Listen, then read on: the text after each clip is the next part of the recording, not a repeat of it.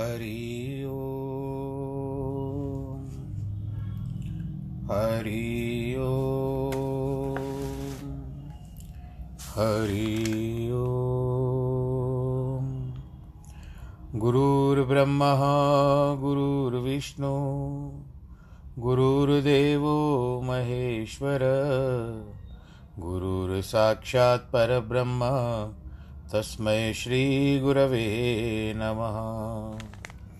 गजाननं भूतगणादिसेवितं कपित्तजम्बूफलचारुभक्षणम् उमासुतं शोकविनाशकारकं नमामि विघ्नेश्वरपादपङ्कजम् वक्रतुण्डमहाकाय सूर्यकोटिसमप्रभ निर्विघ्नं कुरु मे देव सर्वकारेषु सर्वदा। नाहं वसामि वैकुण्ठे योगिनां हृदयेन च। मद्भक्तां यत्र गायन्ति तत्र तिष्ठामि नारद। जिस घर में हो आरती, चरण कमल चितलाय तहाँ हरि वासा करे, ज्योत अनंत जगाए। जहाँ भक्त कीर्तन करे, बहे प्रेम दरिया। तहाँ हरि श्रवण करे, सत्यलोक से आए। सब कुछ दीना आपने, भेंट करूँ क्या नाथ? नमस्कार की भेंट लो, जोड़ू मैं दोनों हाथ। श्री कृष्ण गोविंद, हरे मुरारे, हे नाथ नारायण वासुदेव।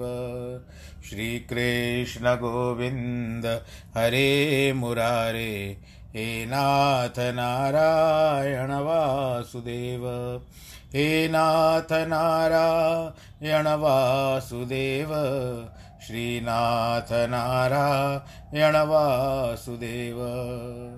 नारायणं नमस्कृत्यं नरं चैव नरोत्तमं। देवीं सरस्वतीं व्यास, ततो जयमुदीरये। कृष्णाय वासुदेवाय, हरये परमात्मने। प्रणतक्लेशनाशाय गोविन्दाय नमो नमः। ॐ नमो भगवते वासुदेवाय। ॐ नमो भगवते वासुदेवाय। हरि ओं नमो भगवते वासुदेवाय। कल के श्लोक को आगे लेते हैं। आज भी उसी से लेते हैं। दसवां श्लोक है, सातवां अध्याय। बीजम माँ। बस, आप तो देखते ही होंगे कि ये पुलिस की सायरन सताती है। उसी समय आ जाती है। बस ये दर्शाती है कि अभी आपका कब समय हो गया और अब सबको गीता सुनाइए। बस यही लेकर के चले हम पॉजिटिवली बीजम माम सर्वभूतानाम विद्धि पार्थ सनातनम। बुद्धिर्बुद्धि मताम मस्मिम तेजस्ते स्विनाम मनम नामहम हे अर्जुन तू संपूर्ण भूतों का सनातन कारण मुझी को जान मैं बुद्धिमानों की बुद्धि और तेजस्वियों का तेज हूँ। बरगद के पेड़ के का बीज कितना छोटा है किंतु पृथ्वी से गाड़ने से वह वृक्ष बड़ा बन जाता है। अब बड़ा तो बन गया। और उसके बाद वो अंदर ही अंदर नष्ट भी हो जाता है। सभी बीज पहले अपनी हस्ती खोकर फिर पौधे और वृक्ष का रूप ले लेते हैं। किंतु परमात्मा निर्विकार बीज है। न कभी नष्ट होता है, न बदलता है। सारा जग उस जगत जो है, उसी से उत्पन्न होता है। किंतु वह निर्लेप और निर्विकार रहता है। किसी भी प्रकार नष्ट नहीं होता, न बदलता है। प्रत्येक संसारिक पदार्थ अथवा शरीर के छह विकार होते हैं, जिसमें से एक एक भी परमात्मा में नहीं है। क्या है वे? इस पर चलो विचार करते हैं। एक है जन्म लेना, उसका होना, बढ़ना, यानी बड़ा होना परिवर्तन होना परिवर्तन होना, बालक और युवा, युवक और फिर बूढ़ा, आकृति में परिवर्तन शक्तिशाली से कमज़ोर, जैसे बौर से छोटा आम, और फिर बड़ा आम होता है। पाँच, कमज़ोर होना, पुराना होना, और बूढ़ा होना। छः मृत्यु अथवा नष्ट हो जाना। दूसरे भगवान ने कहा है, चार वर्ण मुझसे ही उत्पन्न हुए हैं। ब्राह्मण, क्षत्रिय, वैश्य और शूद्र। उनके गुण और कर्म सभी अलग अलग हैं। उनका कर्ता मुझे समझ, किंतु वास्तव में मैं अकर्ता, अविनाशी हूँ। भगवान अकर्ता इसके लिए है क्योंकि कर्ता हुआ भी उनको कर्तापन का अभिमान अथवा ममत्व नहीं रखता। आत्मा एक रूप है, सदैव रहता है। किंतु शशि में शीतलता, शशि में शीतलता अर्थ चंद्रमा में ठंडक।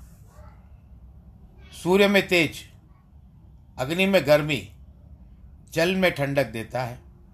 अर्थात ये पाँच गुणों के, पाँच भूतों के पाँच गुण हैं।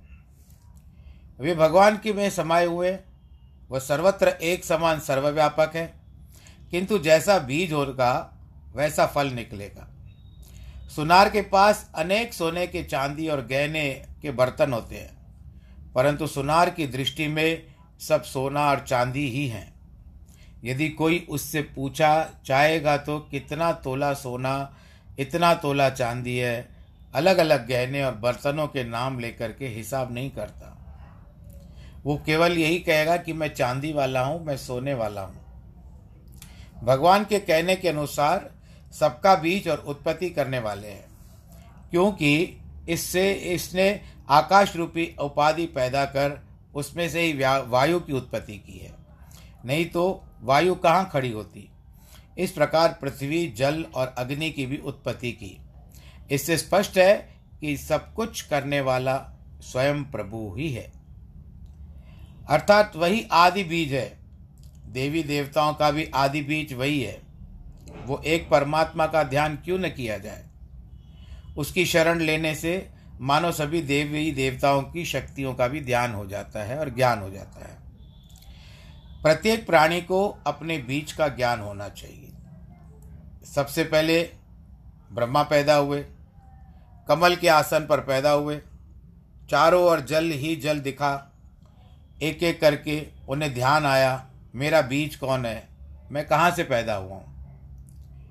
प्रत्येक मनुष्य को भी अपने प्रश्न, अपने से प्रश्न पूछना चाहिए। हम कहते हैं माता पिता से उत्पन्न हुए, परंतु वे कहाँ से उत्पन्न हुए? सब ब्रह्म, ब्रह्मा की उत्पत्ति है। इसी नाते सारी सृष्टि का आदि बीज भगवान ही है। जिस रूप में जिस पदार्थ की आवश्यकता है, उसी रूप का को धारण कर भगवान संसार का कार्य चला रहे हैं। वेदांत प्रकट करने के लिए वशिष्ठ मुनि का रूप धारण किया। नाम तो वशिष्ठ का हुआ, लेकिन रूप तो ईश्वर का था। योग के लिए शंकर और पतंजलि का रूप धारण किया। सांख्य के लिए कपिल देव का रूप धारण किया। सुखमणि साहब में गुरु अर्जुन देव जी ने लिखा है, बीज मंत्र सर्व को ज्ञान, चह वाणी माँ जपे की नाम, को नाम, जो जो जपे तिसकी गति होई, साध संग पावे जिन कोई। वह जो सबका बीज है, उसका ज्ञान होना चाहिए। भगवान ने इस श्लोक में यह कहा है कि बुद्धिमानों की बुद्धि मैं हूँ। बुद्धि तीन प्रकार की होती है। सात्विक बुद्धि, राजसिक बुद्धि और तामसिक बुद्धि। कोई बुद्धि से न्यायाधीश बनकर न्याय करता है, कोई वायुयान चलाता है, हवाई जहाज़, इंजन चलाता है कोई कोई रेडियो बनाता है और कोई लड़ाई में लोगों को मारने के लिए अनेक प्रकार के हथियार बनाता है। ये सभी प्रकार की बुद्धि भगवान का ही रूप है। महात्मा लोग जो उपदेश देते हैं, उनकी बुद्धि और स्वयं ईश्वर है। तेज वालों का तेज भी स्वयं भगवान है। तेज का अर्थ है, जिससे कोई दबा न सके। तेज भी तीन प्रकार का है, सात्विक, राजसिक और तामसिक। भगवान कहते हैं, यह सब मैं ही हूँ। सात्विक तेज, ऋषि, मुनि, महापुरुषों के पास है। राजस तेज राजाओं, महाराजाओं, मंत्रियों, अफसरों, कार्यकर्ताओं आदि के पास है। तामसी तेज जो नर्कगामी है, उनके पास है। उनके क्रोध से सभी डरते हैं। सात्विक सदैव सुख देने वाला है, जिसके आगे सभी नमन करते हैं। बलम बलवंतम चाहम, कामा गवर गवर विरजितम, धर्मा विरुद्धो भूतेषु, कामोस्मि भरत शर्भ हे भरत श्रेष्ठ, मैं बलवानों की आसक्ति और कामनाओं से रहित बल, अर्थात सामर्थ्य हूँ। सब भूतों में धर्म के अनुकूल, अर्थात शास्त्र के अनुकूल मैं काम करता हूँ। भगवान इस श्लोक में दो बातें बताते हैं। एक तो राग और मोह के सिवा जो भी शारीरिक, मानसिक अथवा आध्यात्मिक बल है, वह सब भगवान कहते हैं मैं ही हूँ। धर्मशास्त्रों की आज्ञा के अनुसार जो कामनाएँ हैं, वे भी स्वयं भगवान हैं। कुछ बलवानों को सांसारिक पदार्थ लेने की इच्छा होती है, अथवा दूसरों को दुख देने की या डराने की इच्छा होती है, अथवा किसी को को स्त्री, पुत्र पाने की इच्छा होती है। भगवान का उनसे कोई संबंध नहीं है, परंतु जो बल उन इच्छाओं के अलावा है, अथवा सात्विक, चाहे विद्या का हो, शरीर का हो, अथवा दिमाग, आत्मा का हो परमात्मा स्वयं है। शास्त्रों में लिखा हुआ है, तीन बातें महात्माओं दुष्टों के पास होती है, किंतु फल दोनों का अलग अलग होता है। विद्या का बल, शारीरिक शक्ति और धन का बल, ये तीनों दोनों के पास होते हैं। किंतु दुष्ट पुरुष विद्या को वाद विवाद अथवा दूसरे को ठगने में धन को भोगे, भोग विलास अथवा दूसरों को तंग करने में शारीरिक शक्ति और कमज़ोरी में, अबोध व्यक्ति को दुखी दे, दुख कर देने में दुख कर देने में, झगड़ने में गंवाते हैं। मूर्खों के पास धन है तो आँख में मद और अहंकार रहता है। यदि किसी के पास सरकारी बल है तो दूसरों की संतानें, दबाने अथवा घूस लेने में गंवाता है। न कि उन्हें सुख देने में। साधुओं के पास अगर विद्या है तो वे आत्मज्ञान की प्राप्ति और आत्मज्ञान दूसरे को देने में दे करके सफल करते हैं। अपना दान, धन, पुण्य, देश, जाति और गरीबों की सेवा में खर्च करते हैं। जो भी धन पदार्थ उनके पास है, वह भगवान का समझकर शुभ कार्य में लगाते हैं। यदि उनके पास शारीरिक बल है तो दुर्बलों और गरीबों के काम में लगाते हैं। रावण जैसा शारीरिक बल किसके पास होगा, बताइए। परंतु उसने संपूर्ण बल दूसरों पर अत्याचार करने में लगाया। उसको मारने के लिए भगवान को निराकार से साकार रूप धारण करना पड़ा था। तभी वह जाकर के मर सका।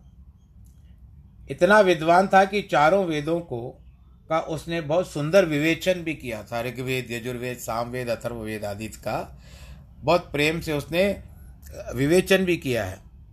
और आज तक भी वो प्राप्त है, परंतु अभी बहुत सारी विद्याएँ दुर्लभ हो चुकी हैं, यानी नहीं प्राप्त होती है। उसके पास इतना धन था कि वह देवता कुबेर भी उसके सामने हाथ बांधकर खड़ा रहता था। और कुबेर का तो आपको पता है। उत्तर उत्तर दिशा का स्वामी कुबेर है, जिसके पास पैसे की कोई कमी नहीं रहती। ऐसे कहा जाता है न वट एतरो पैसा इसके पास तो इतना पैसा है जैसे कुबेर का खजाना, कुबेर का धन। ये सब बात रावण के लिए कह गई है, परंतु इसका आखिरी में परिणाम क्या निकला? इतना विद्वान होने के बाद भी उसको अहंकार बहुत था।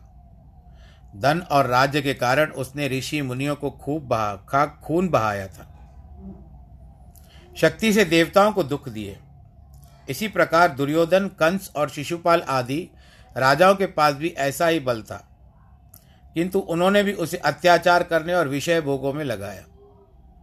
गुरु गोविंद सिंह जी के पास ये तीनों बल थे।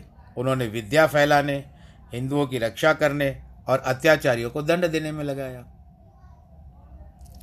उनकी रचना दशम ग्रंथ एक अद्भुत पुस्तक है।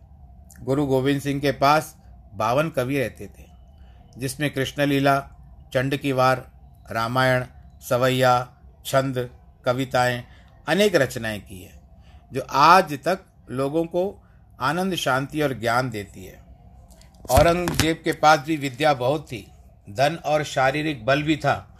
उसमें इतनी शक्ति थी, कहते हैं कि प्रतिदिन प्रार्थना करने के लिए मक्के शरीफ जाया करता था। परंतु समस्त शक्तियों का उसने केवल हिंदुओं को दुख देने और उनको मुसलमान बनाने में लगा दिया। ये तीनों अधिक या कम मात्रा में सभी मनुष्यों में हैं। किंतु व्यवहार में अंतर है, जैसे सांप और गाय में। अच्छे मनुष्य दूसरों का हित करने में आनंदित होते हैं, किंतु बुरे मनुष्य बुराई करके दूसरों को दुख देने में अपना गर्व अनुभव करते हैं। और इस तरह से रिश्वतें भी लेते हैं, अधर्म का प्रचार करते हैं, और ऐसा भी प्रचार करते हैं कि दिवाली को जुआ खेलनी चाहिए, होली पर मांस मदिरा का सेवन करना चाहिए। तो आज ये सब सब लोगों ने वही अपना लिया और उसी को स्वीकार कर लिया। विद्या एक अमृत फल है, जिसको प्राप्त करके हमारे में अधिक से अधिक नम्रता आनी चाहिए, न कि अभिमान और हट। शरीर की शक्ति भी दूसरों को बचाने, देश और गरीबी, गरीबों की मदद में अपनी सेवा में लगाना चाहिए। भगवान कहते हैं, जो कर्म या कामनाएँ धर्म के विरुद्ध नहीं है अर्थात धर्मशास्त्र भी शिक्षा के अनुसार है, वे भी मैं ही हूँ। भगवान चाहते हैं सभी स्त्री पुरुष धर्मानुकूल व्यवहार करें, नहीं तो उन्हें दुख सहने होंगे। गृहस्थ में जो न नर नारी शास्त्रों की विधि अनुसार धर्म का पालन करते हैं, वे कभी भी दुखी नहीं होते। स्त्री पुरुष का जो मिलन अनधर्मानुकूल है, वह भगवान का रूप है, क्योंकि उससे भी संसार की रचना होती है। धर्म पर चलने के लिए सत्पुरुषों की संगत आवश्यक है। उनका संग न केवल बड़े पापियों को, किंतु पशु पक्षियों को भी तारने वाला है। परंतु यह सत्संग बड़े भाग्य से और परमात्मा की कृपा से प्राप्त होता है। बिन सत्संग विवेक न होई, राम कृपा बिना सुलभ न सोई। अच्छे और बुरे घरों में तोता और मैना भी वैसे ही बन जाते हैं। भले के घर में राम राम जैसे मीठे शब्द बोलते हैं और बुरे के घर में वो जो गालियाँ बकते हैं या कुछ भी करते हैं, वो तोता सीख जाता है, वो भी गालियाँ बकना शुरू करता है। गालियाँ देना आरंभ करता है। हिंदू धर्म की सबसे बड़ी विशेषता है, भारतवर्ष की स्त्रियाँ पतिव्रत धर्म का पालन करती है। जब राम की फौज ने रावण के ऊपर चढ़ाई की तो कितने ही राक्षसों को मार डाला, तब रावण ने घबराकर अपने भाई कुंभकर्ण को जाकर के नींद से जगाया उसने सोचा, इस समय मेरी वही सहायता कर सकता है। कुंभकर्ण ने उसकी यह दशा देखकर कहा, मूर्ख, कोई पतिव्रता भारतीय स्त्री तो नहीं उठा कर आयो?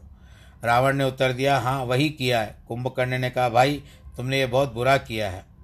अब तक तुम्हारी और मृत्यु, मेरी मृत्यु भी निश्चय है और सर्वनाश हो जाएगा। भारतीय नारी की इतनी बड़ी महिमा है। राजपूत स्त्रियाँ तो पति के शव के साथ अपने को जीवित जला देती थी। अलाउद्दीन खिलजी की बात सुन लीजिए मा, माता पद्मिनी की बात बता दीजिए। उनका पति युद्ध में मारा गया। तब उसे रात को ही पति के शव के साथ उसको जला दिया। दूसरे दिन जब उसको अलाउद्दीन को पता चला तो वो दुखी हुआ। दौड़कर देखा सचमुच पद्मिनी की चिता जल रही थी। उस समय उन्होंने फारसी में कही थी ए हिंदू नारी मैं तुम पर और तुम्हारे धर्म पर बलियार जाता हूँ।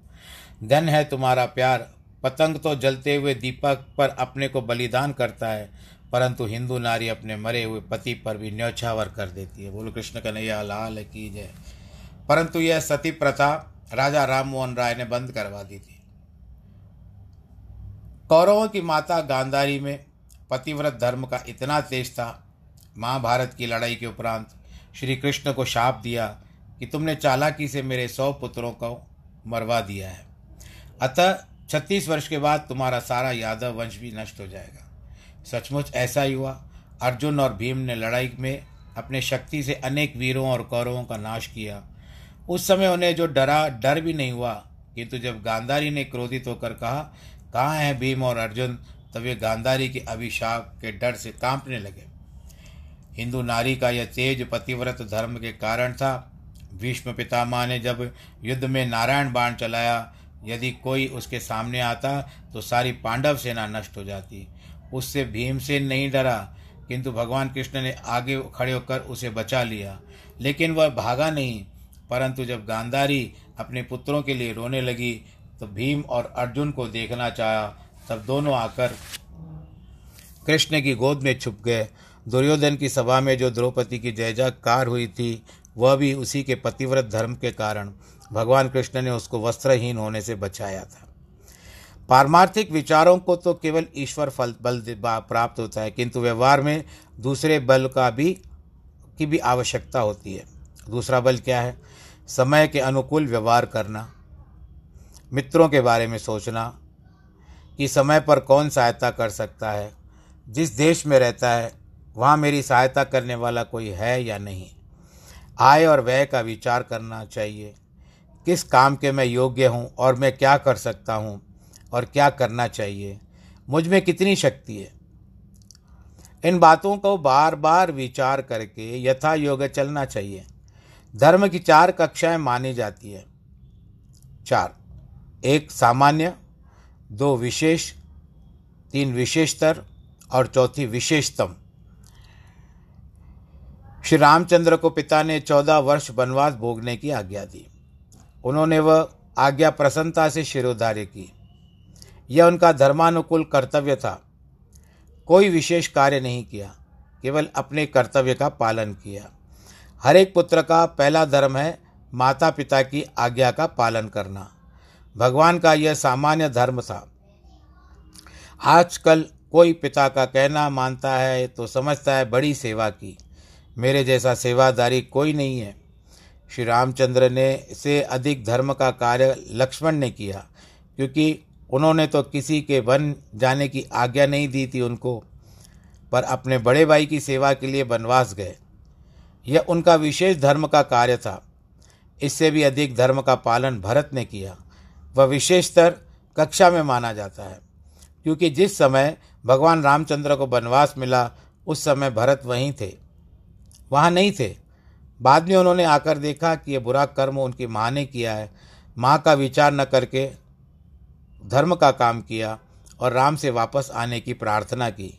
अंत में उनकी खड़ाऊ लेकर सिंहासन पर रखकर राम के प्रतिनिधि के रूप में राज्य चलाया।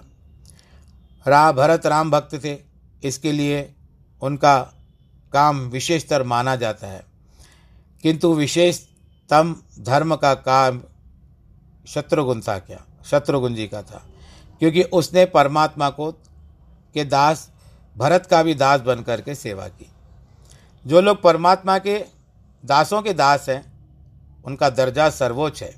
इसलिए भगवान कहते हैं, धर्म के विरुद्ध जो काम है उसकी इच्छा भी नहीं करनी चाहिए और धर्मानुकूल अवश्य करिए।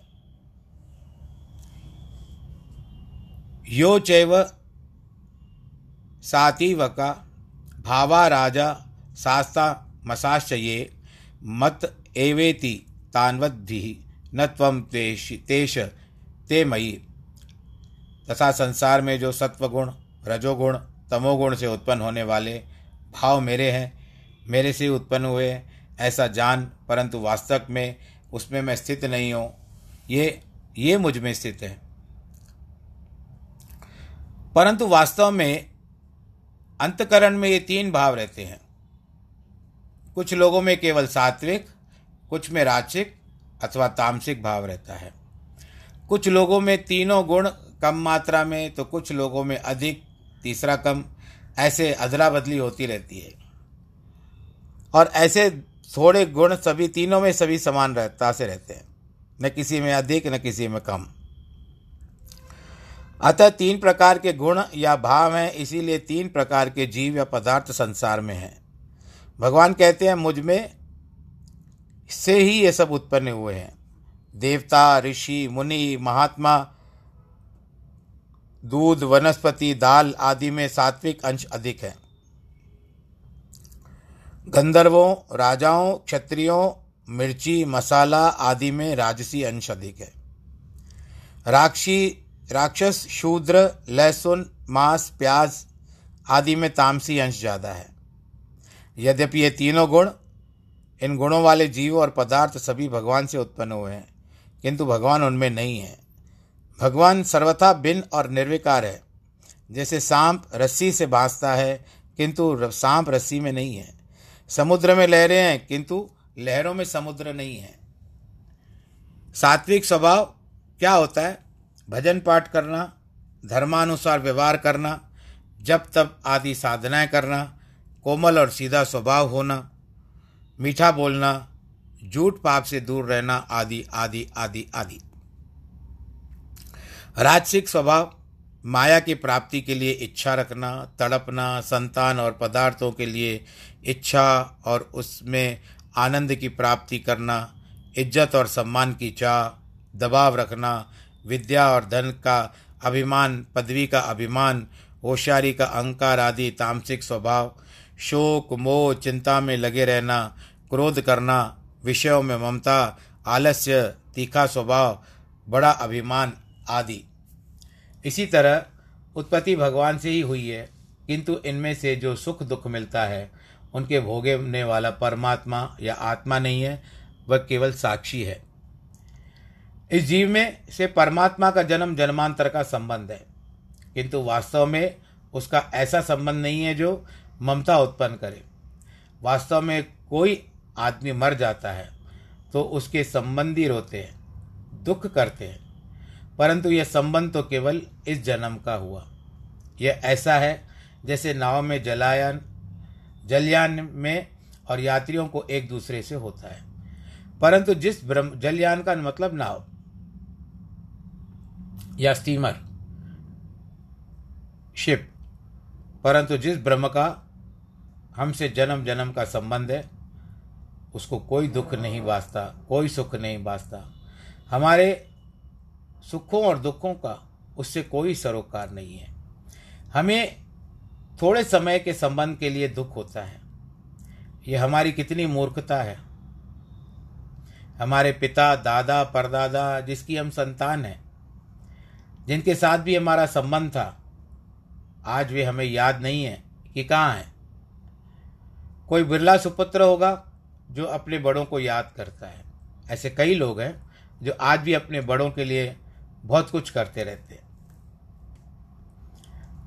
अर्थात केवल उन लोगों को हमें याद आती है जो हमारे सामने संबंधी है और सब कल्पित और स्वार्थी है। यह उपदेश उच्च कोटि का है। यदि हम ग्रहण करेंगे तो सारा जगत आत्मा रूप दिखाई देगा। एक एक जीव अथवा पदार्थ को अपना ही रूप मानो। भगवान अर्जुन को समझा रहे हैं कि तीनों गुणों से ऊपर उठना है, क्योंकि जब तक इनमें फंसे हुए हैं, तब तक इनका जन्म मरण के चक्कर से मुक्ति नहीं मिलेगी। राग और द्वेष को दूर करके वैराग्य और अभ्यास के बल से चक्कर काटेगा। सदगुरु अथवा परमात्मा से सच्ची प्रीति करने से हम ऊँचे उठ सकते हैं। व्यवहार में प्रेम करने से हमारी दुर्गति होगी। माया के ये तीन गुण जड़ है, परमात्मा ही इनका आधार है। यह परमात्मा हमारा ही स्वरूप है। यदि इसको पहचान सकें तो आनंद ही आनंद है। इस पर अर्जुन ने प्रश्न किया कि सारे विश्व में आप हैं, सभी भावों में भी आप स्थित हैं, फिर आप का ज्ञान लोग क्यों नहीं प्राप्त कर सकते? यदि तिलों में तेल है तो मनुष्य उसे निकालने का प्रयास करते हैं। फूलों में सुगंध है तो उसको सुगंध को निकाल करके उसका इत्र बनाते हैं। दूध से घी को निकाल लेते हैं। केवल आपको क्यों नहीं ढूंढते? सब तो वस्तुएँ ढूंढ लगते हैं, परंतु आपको ही क्यों नहीं ढूंढ सकते? तो भगवान जी ने कहा है कि त्रिगुण त्रिभी, गुणमये भाव वैरे भी सर्वमिदम जगत मोहितम ना भी जानाति मामे परम वयम। इन तीनों गुणों के कार्य रूप तीनों प्रकार के भावों से, अर्थात राग, द्वेष आदि विकारों से, संपूर्ण विषयों से यह संसार मोहित हो रहा है। इसीलिए इन तीनों गुणों में मुझे, मुझ अविनाशी को, तत्व को नहीं जानता है। अब देखना है कि माया के ये तीन गुण कैसे सारे संसार को मोहित करके बाँध कर बैठे हैं अपने साथ। मोहित का अर्थ है कि जब मोहत, मोहन, सम्मोहनी आ जाए तो विवेक नहीं होता है। खो जाता है आदमी। नित्य और अनित्य का विचार न करना। ऐसी माया का आवरण यानी पर्दार सभी जीवों के ऊपर चढ़ गया है। कि सतोगुण, सतोगुणी पुरुष भी भगवान से मिलने की इच्छा न करके स्वर्ग के भोगों की इच्छा करते हैं। यह कोई तिलों से तेल निकालने वाली बात नहीं है, क्योंकि भगवान इन तीनों गुणों में है ही नहीं। ये तीनों गुण भगवान की उत्पत्ति है। किंतु भगवान इनसे दूर और अविनाशी है। माया ने कई प्रकार के आवरण के लोगों को मन पर चढ़ा लिया है। सात्विक गुणों का फल है कि सुख रूपी आवरण, रज और तम से दुख रूपी आवरण।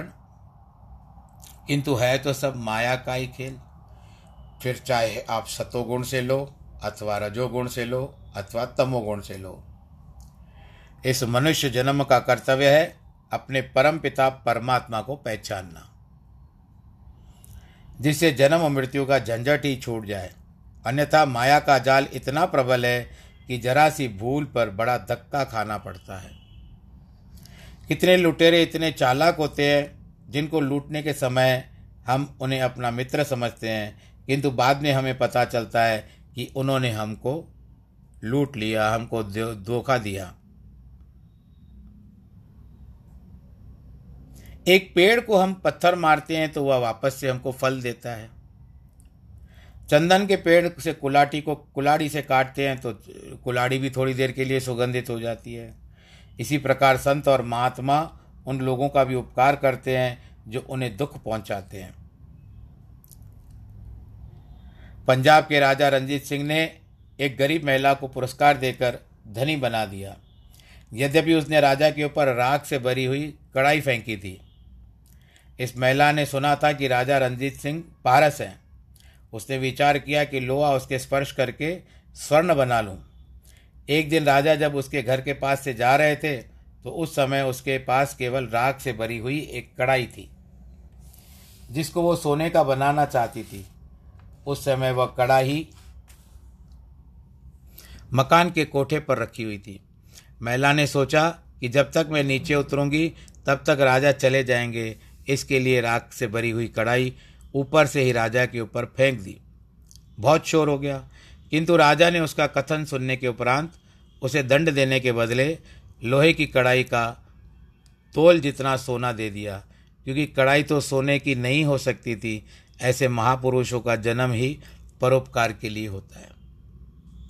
किंतु बुरे लोगों में सांप के समान भलाई करने में द्वेष रखते हैं, दूध पीकर विष उगलते हैं। अच्छे लोग अच्छाई करते हैं, बुरे बुराई तो व्यवहार के लिए उचित लगता है, वह नहीं करता है। एक राजा गुरु को बगीचे में जाते हुए एक पुरुष द्वारा फेंका हुआ पत्थर आकर लगा। राजा के गुरु को बगीचे से जाते हुए एक पुरुष द्वारा फेंका हुआ पत्थर आकर के लगा, जिसके कारण उस महात्मा के शरीर से खून निकलने लगा। जब उस आदमी को, के नौकर राजा के पास दंड लेने के लिए ले आए, तब उस महात्मा ने राजा से कहा, राजन, इसमें इसका कोई दोष नहीं है। इसने फलों के पेड़ को पत्थर मारा जो आकर मुझे लगा। उस समय मेरे मन में अभिमान था कि मैं राजा का गुरु हूँ। इसीलिए भगवान ने मुझे बुद्धि देने के लिए पत्थर लगवाया है। पेड़ भी पत्थर लगने से फल देता है। अतः इस आदमी को एक जागीर दी जाए, जिसने यह सारा अन्न खाकर सुखी रहे। अगर इसे दंड दिया गया तो मैं पेड़ से भी नीचा माना जाऊँगा। यह सुनकर राजा बहुत प्रसन्न हुए। अपने गुरु पर न्योछावर होने लगे और उस आदमी को जागीर दे दी। अर्थात जिनकी विवेक रूपी आँखें खुली हुई है, वे माया से मोहित नहीं होते हैं। वे तीनों ही गुणों से पार होकर ब्रह्म पद को पार हो सकते हैं। यदि न्याय होता तो उसे कुछ दंड अवश्य मिलता। उसने पेड़ की ओर सावधानी से पत्थर नहीं मारा था, अनजाने में ही लग गया। परंतु वो लगा जा करके गुरु को, जिसके कारण गुरु ने उसके ऊपर क्रोध नहीं किया, उल्टो जागीर दे दी। तो ऐसे कभी कभी किस्मत उल्टा पलटा खाती है और पलटा अच्छी तरह, अच्छे के लिए हो जाता है। भगवान का कहना है, जब तक जीव माया के तीन गुणों में फंसा हुआ है, तब तक उसका परमात्मा की ओर मन लगना बड़ा कठिन है। यदि आप सतोगुण में हो तो चाहो तो आपको परमात्मा की ओर।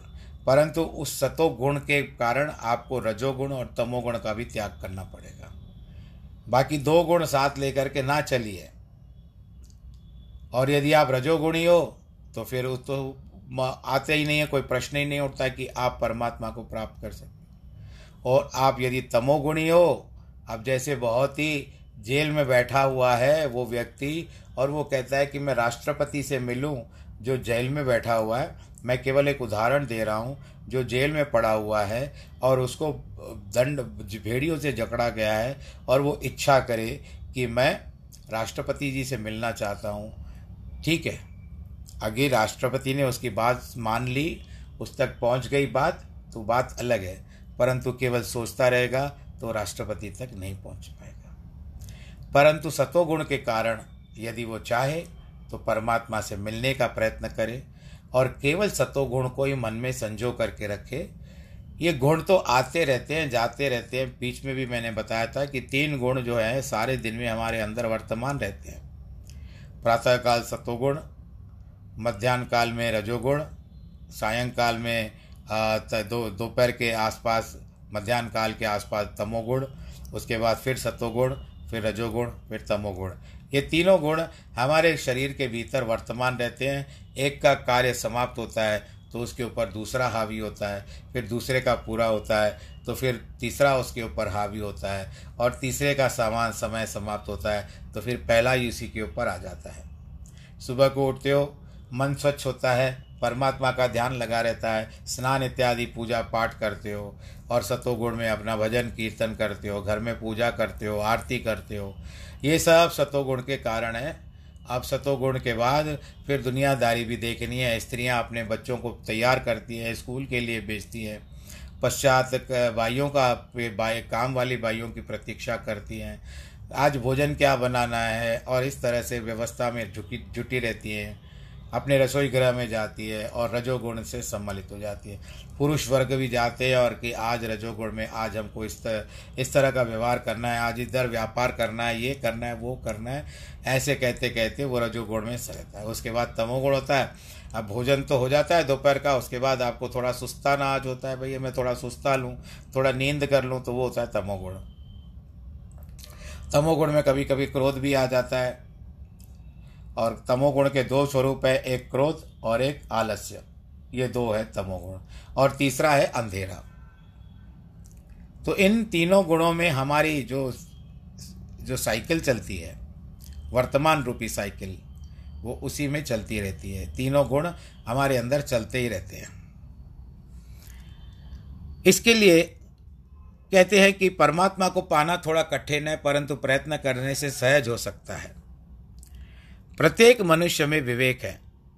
जानता भी है कर्म अच्छा है अथवा बुरा। एक मक्खी में भी यह विवेक है कि हाथ से हिलाने से ही भाग जाती है। विवेक के अनुसार चले या नहीं, हमारे ऊपर निर्भर है। किंतु जो उसके अनुसार चलेगा, वही माया से मुक्त हो सकता है। ज्ञान और विवेक ज्ञान की प्राप्ति होने के बाद विवेक को भी, विवेक की भी प्राप्ति करनी चाहिए। ज्ञान तो एक कलाकार के पास भी है। अर्जुन ने प्रश्न किया, यदि इस माया ने सभी के ऊपर मोह का आवरण डाल दिया है तो उससे पार होने का साधन क्या है? यदि इस माया ने सभी के ऊपर मोह का पर्दा डाल दिया है तो उससे पार होने का साधन क्या है? भगवान जी जो उत्तर देंगे, उस उत्तर के लिए आज हम विश्राम लेंगे। बाकी जो भगवान जी बताएँगे, कृष्ण ने जो बताया है, वो हम चौदहवें श्लोक से कल आरंभ करेंगे। आज के प्रसंग को हम यहाँ पर विश्राम देते हैं। सतोगुण, रजोगुण, तमोगुण के व्याख्यान के बाद आज, अब यहाँ पर इसका समय पूरा हो चुका है। भगवान करे, आप स्वस्थ रहें, प्रसन्न रहें, सैनिटाइज़र का प्रयोग करें, भीड़ वाले वाले इलाकों में ना जाएँ और अपने हाथों में अपने मास्क लगाएँ, सैनिटाइज़र का प्रयोग करें, परिवार के साथ खुश रहें, सुखी रहें, आनंद के साथ रहें। आज जिनके जन्मदिन और वैवाहिक वर्षगांठ है, उनको भी बहुत बहुत बधाई। ईश्वर आप सबको प्रसन्न और खुश रखे। सर्वे भवन्तु सुखिना सर्वे सन्तु निरामया सर्वे भद्राणि पश्यन्तु माँ कश्चित् दुःखभाग् भवेत्।